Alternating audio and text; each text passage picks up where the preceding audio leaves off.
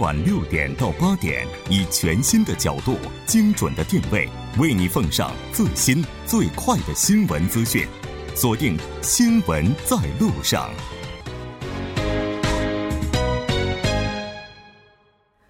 好的，欢迎回来，了解最新热点焦点。锁定调频一零点三，《新闻在路上》。稍后是广告时间，广告过后马上回来。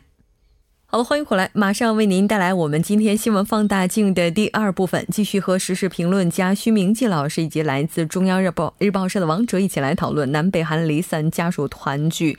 那节目也期待您的参与，您可以发送短信到井号幺零幺三，通信费用每条为五十韩元。另外，您也可以在 YouTube 上搜索 TBS EFM，在收听 Live Streaming 的同时点击对话窗参与互动。昨天，也就是十九号的时候，哈，参加南北离散家属团聚活动第一轮的韩方离散家属八十九人呢，是这个来到了江原道树草，接受了北韩方的教育活动。哎，那这个教育它主要包括什么呢？其实这个。主要是告诉他们注意事项，哪些话可以说，哪些话不可以说，哪些行动可以做，哪些行动不可以做。那么主要的呢，就是说这个就比较敏感的，像比方说那个讲着北韩的体制了，嗯啊，或者是他们的这个最高最高领导人，你不能乱说。还有你也不能说，哎，你们现在经济困难吧？这种话最好是不要说，啊，因为这个会，嗯。北洋可能不太高兴，然后还有呢，就是所谓的行动，你不能独自的乱行动；还有呢，就是不能乱拍照，不能看了就可以拍；还有呢，就是说那个除了拍照以外，那边有很多海报，嗯，你绝对不能撕那些海报，你撕了。好像美国那个文比尔就是因为他拿拿了一些海报，所以发生了事情。所以说这种不能不能就是撕毁要怎么样？所以说这个你去了以后需要注意的事项呢，他通过一个小时的这个教育呢，他会告诉你啊，什么事情不要做啊，什么样的话不要说，一般是这样的。嗯。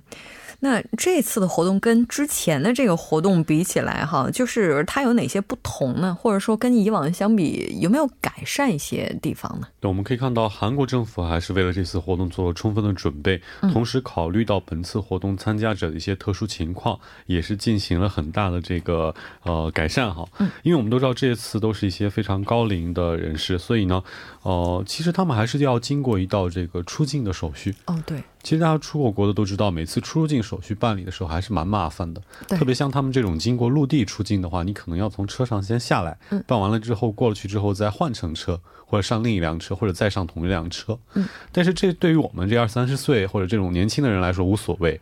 但是这些高龄人的高龄人士的话，其实上下车本身对他们来说也是一种折磨。嗯，所以这次的这个出境手续呢，进行了一个简化。嗯，那么很多的这个手续直接是由这个办办公人员跑到这个大巴上，对，给他们进行办公。那此外呢，为了增加他们之间跟这个亲属的见面时间，团聚的第二天呢，让这个离散家属呢是可以一起吃饭，这其实也是相对的增加了这个他们在一起能够谈话或者在一起能够见面的一个时间哈。那其实最后一点呢，就是说最大程度上它也缩短了这个移动的时间，嗯，就因为毕竟说坐车你要是坐好几个小时的话，也可能是非常受罪，所以说在这方面呢也是考虑到他们年事已高，所以在这方面呢也把移动距离缩到了最短。嗯，是的，那应该说也是充分的考虑到了这些八十多岁以上的老人他们身体的情况哈。像这次的话，离散家属团聚之前提到的这个人数，跟实际上今天第一轮参加的人数也是有一些出入的。是，本来就是这样，双方呢就刚刚开始呢，就是先选这个两百个人，嗯，然后呢就是问对方。啊，然后呢，说是啊，再选一百个人，嗯，那么选定了以后呢，就一百个人呢，就是去见他们的家属。问题是什么？选了一百个人以后，决定好了嘛，嗯，那么这一百个人当中，因为刚才都说了，因为年事高了嘛，这突然那么身体又不舒服了，又不能动了，这样的话呢，就会减少。所以说，刚刚从一百人呢，呃，后来这七个人不能去了，变九十三个人，九十三个人之后呢，到树草的呢就八十九个人，又有四个人。呃，因这个身体情况等原因呢，就没能去参加。所以说选了是一百个，但是呢，呃，最终去的，好像每次都没有说是真的一百个人去，几乎都没有啊。所以说选是选了啊，但是呢，真正去的人呢，大概就是九九十九十个左右，九十多个这样。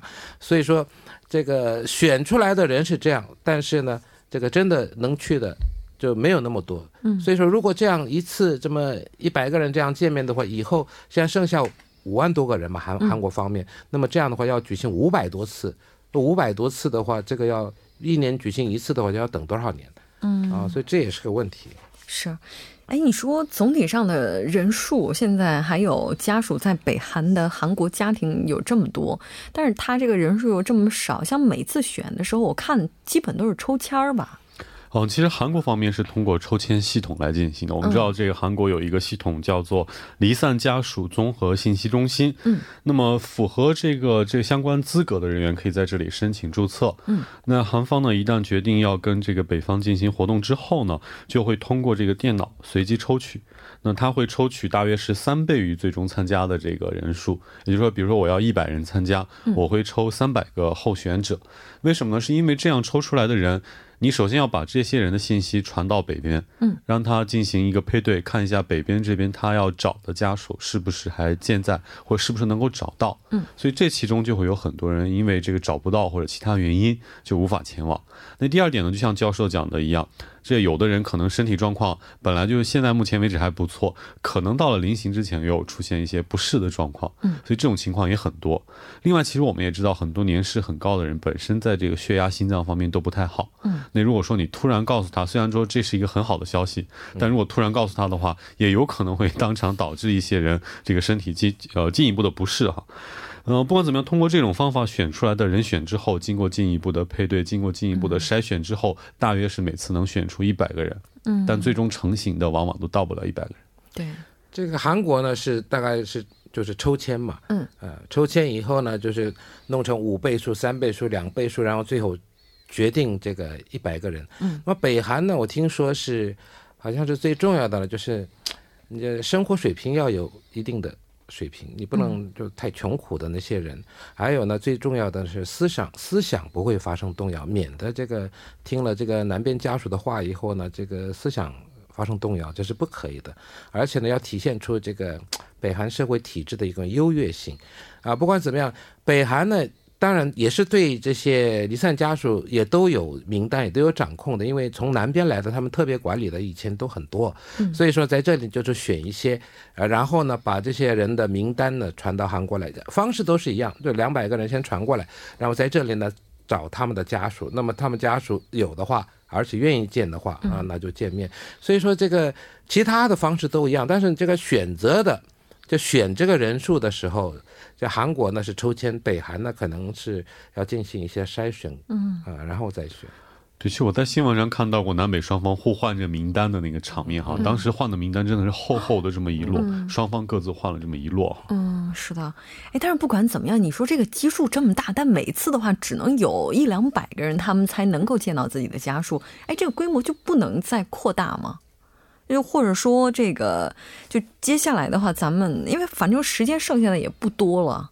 嗯，这可能是这个像北韩的话，这个跟政治问题挂钩。然后呢，这个南北韩关系恶化的时候呢，又不可能举行这种活动啊。所以说，当然你说是啊，找个地方，然后呢，大家随时都可以见面，那当然多好啊。嗯啊，随时可以这个书信往来、正式确认都好。可是问题是这个。其实韩国方面希望，但是北韩方面呢，它可能有一些限制，所以说呢，到现在没能谈成。对我看到这个文在寅总统，他是提议把金刚山作为常设的南北离散家属团聚基地，嗯，就是可以让他们随时在这个地方能够进行会面哈。当然，这个北韩方他的接受度目前看来还是非常低的。对，那截至目前的话，还有多少人他们没有能够见到自己北韩方的家属呢？其实这次我们看这个系统里这个人数有一个统计哈，目前大约还剩下五万六千八百六十二人在这个系统当中还健在，但是这其中呢，大约九十岁以上的有一万多人，八十到九十八十到九十之间的也有两万多人，你说大部分百分之八九十的人都是在这个七十岁以上的高龄。那这些人其实都是目前还健在，但是还没有能够跟北边的家属相见的一些人员哈。所以我们刚刚教授也帮我们算过，如果按照一百人这么见一次的话，这五万多人要见完的话，你就算每天见他，还得 还得接近小一年，还得小两年的时间才能见完。对，所以说这些人可能对他们来说，等待的这种呃绝望或者说也是非常让人伤心。好像北北韩那边大概也有这个好几万。嗯，所以说这两边加起来十多万，嗯，呃，那么这个你说是，啊，当然你常设一个地方，然后呢随时都可以的话，那再好不过了。可问题是呢，啊，目前还是在那方面，呃，是。北韩方面还是不是那么同意的？是的，呃，所以说这个以后要怎么样？要想办法能这个扩大一些人员，然后呢扩这个经常举办，不能说是一年就一两次嘛，嗯，多次举办，包括一个季度一次，或者是每个月一次，这样设定。因为你不设定的话呢，这个。也不好说，是不能说每天都举办这样的活动嘛？嗯啊，所以说应该频繁的举行，定期的啊，这样就会比较好一些。是的，或者说咱们可以换一下方式，就不一定非得这个面对面的去见。之前的话也采取过视频这种方式，所以未来的话，比如说像这种通话呀、视频呐、书信呐等等，就这些，就未来有没有可能？其实书信呢，那我说二零零一年那么一次以后呢，就完了。那么你接到信以后，你回信都写不了，因为呢不收了嘛，嗯，所以不行。视频呢，在卢卢武铉政府时代呢，呃，进行了七次，那两个地方都找一个点，然后大家家属到那里，然后你用视频再交谈。那么现在呢，就很多人喜欢说，我们不要在公开场合，我们自己谈不行吗？这边是可能可以，那边是不允许的，嗯，一定要有人看着才可以。所以说这个问题呢，这个还是要。经过一段时间才可以，像马上也不可能。我看，对，其实我觉得这次其实如果说这种私密的方式，北航觉得不方便的话或者不想的话，你。是不是可以，比如说公开的属性，像明信片之类的，通过这种，我觉得最起码给这些健在的人他一个念想，我觉得这还是比较好的一点。希望南北双方能够达成这么一个一致，就报个平安，或者说给还活着的人一个希望。因为只要有希望，大家还能坚持下去，对吧？就像咱们今天节目当中也提到了，有一位九十多岁的老人就说，接下来就不想运动了。我们是不是可以想，还有下一次见面的机会，所以应该要 让自己更健康呢？是的。好的，非常感谢两。两位嘉宾做客直播间，带来这一期讨论。我们下期再见。好，谢谢大家。稍后来关注一下这一时段的路况、交通以及天气信息。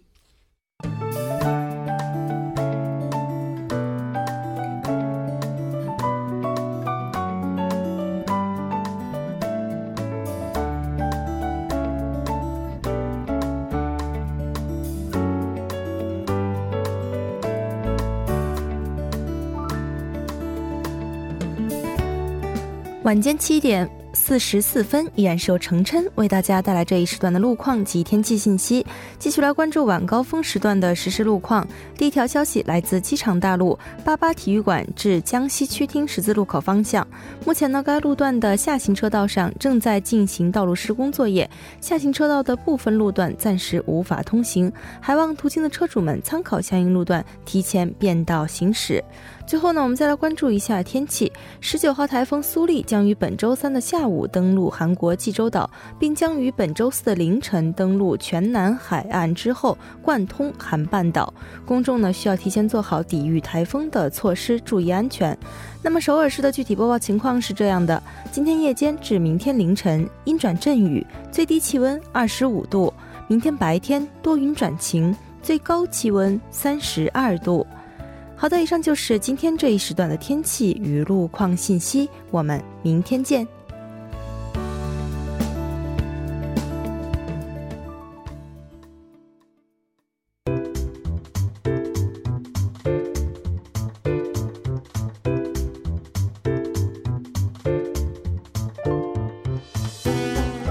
历史横看新闻，解读新闻中的历史。接下来马上请出栏目嘉宾，来自幼松大学的外籍教授苏杭。苏教授您好，主持人好，很高兴和您一起来了解今天新闻中的历史。今天是八月二十号，那今天您带来的是怎样的主题呢？今天我们来说一说一九零五年的八月二十号，中国同盟会啊，在这个日本东京成立，孙中山先生呢被推举为总理。孙中山先生，其实提到这个名字的话，相信对于中国朋友来讲是完全不陌生的。那可能收音机前的韩国朋友们，对于他来讲呢，还是有一些不那么熟悉哈。我们先来了解一下历史上真实的孙中山先生啊。那么，其实对韩国朋友来说呢，可能更熟悉的一个名字是孙文啊。那么，孙文呢，就是孙中山的本名啊。那么，他号逸仙，其实他从来是不以这个孙中山来自称的。那么，之所以叫他做这个孙中山或者中山先生，是因为他在这个流亡日本的时候呢，曾经啊就是化名叫做中山桥，一个日本名字。嗯，所以呢，人们后来就通称他为这个孙中山。他一八六六年呢，出生于中国的广东。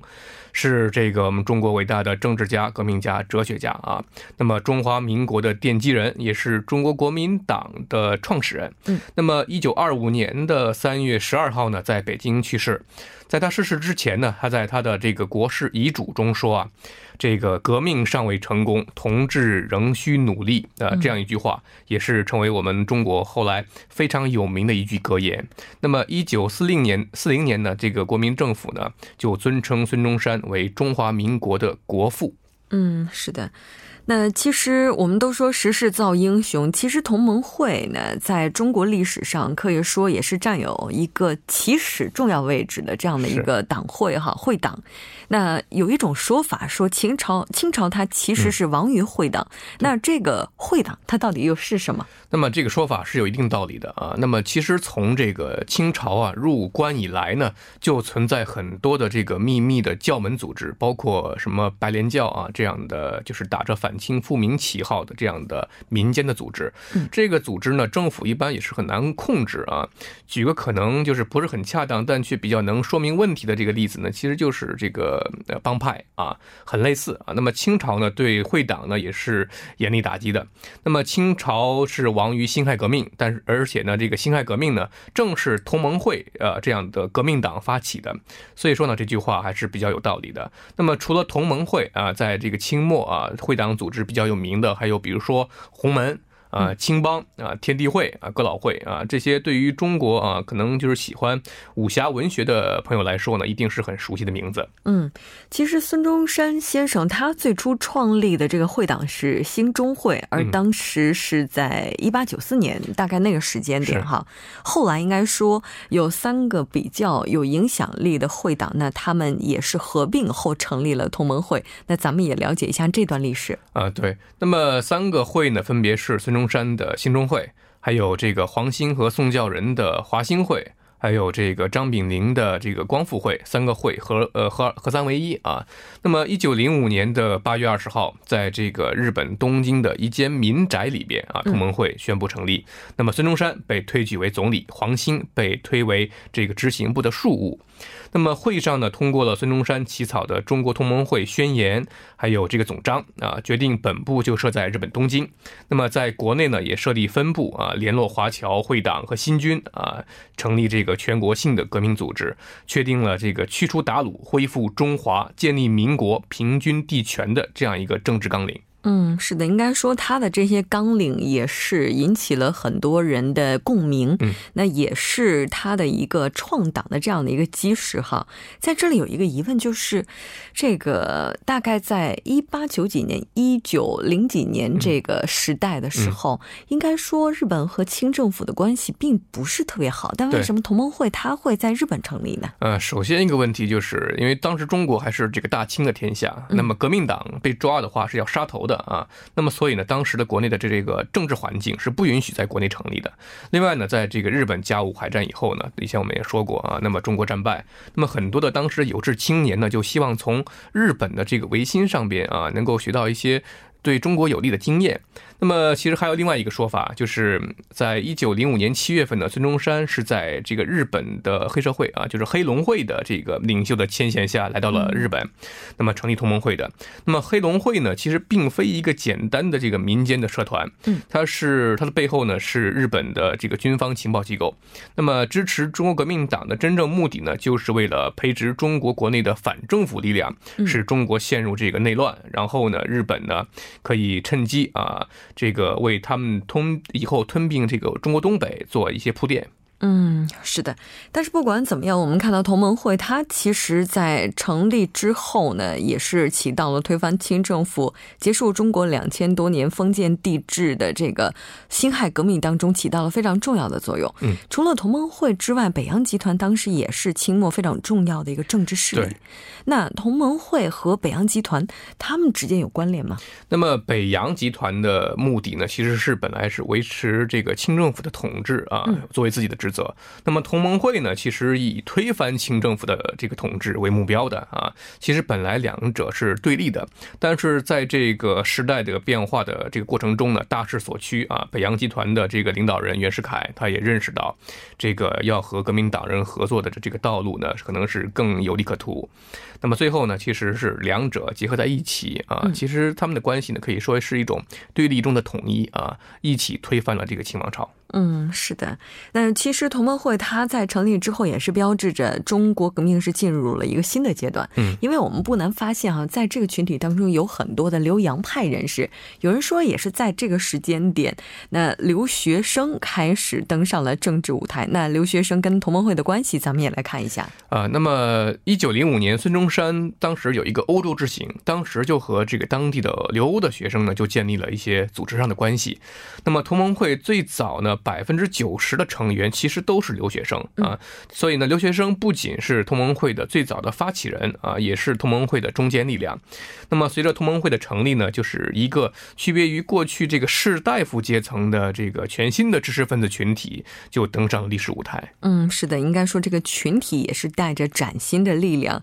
呃，我们之前在节目当中也提到过中国的国民党，那其实国民党呢，它和同盟会之间也是有着千丝万缕的。联系对，那么在一九一一二年八月份呢，为了确保这个同盟会在这个袁世凯所组建的北京临时的这个政府的参议院中呢，保持多数的席位，那么在宋教仁的主持下啊，同盟会和另外四个小的党派合并，那么召开了国民党成立大会。那所以说呢，同盟会是国民党的这个前身。嗯，是的，没错。那中国近代民主革命先行者孙中山先生他的陵寝以及纪念馆，目前也是坐落在南京市，包括他的故居。广东省中山市现在都已经成为了中国的国家五 A 级景区。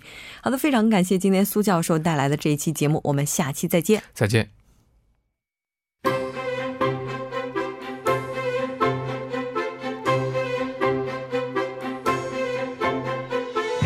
新闻在路上，在路上听新闻。您的点赞，您的回馈，是对我们最大的鼓励与支持。参与节目，您可以发送短信到井号幺零幺三，每条短信会收取您五十韩元的通信费用。另外，您也可以登录 TBS 官网三 W 点 TBS 点 Seoul 点 KR 给我们留言。当然，在 Instagram 搜索 TBS C News 也可以参与互动。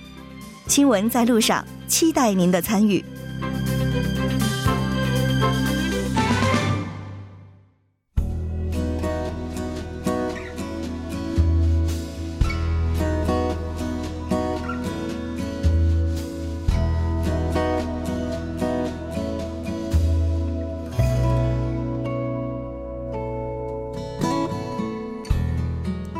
生最痛苦的事之一，莫过于骨肉分离。对于因战争而与亲人分别、音讯断绝的大批南北韩人来说，有生之年能够再次团聚，成了他们一生的夙愿。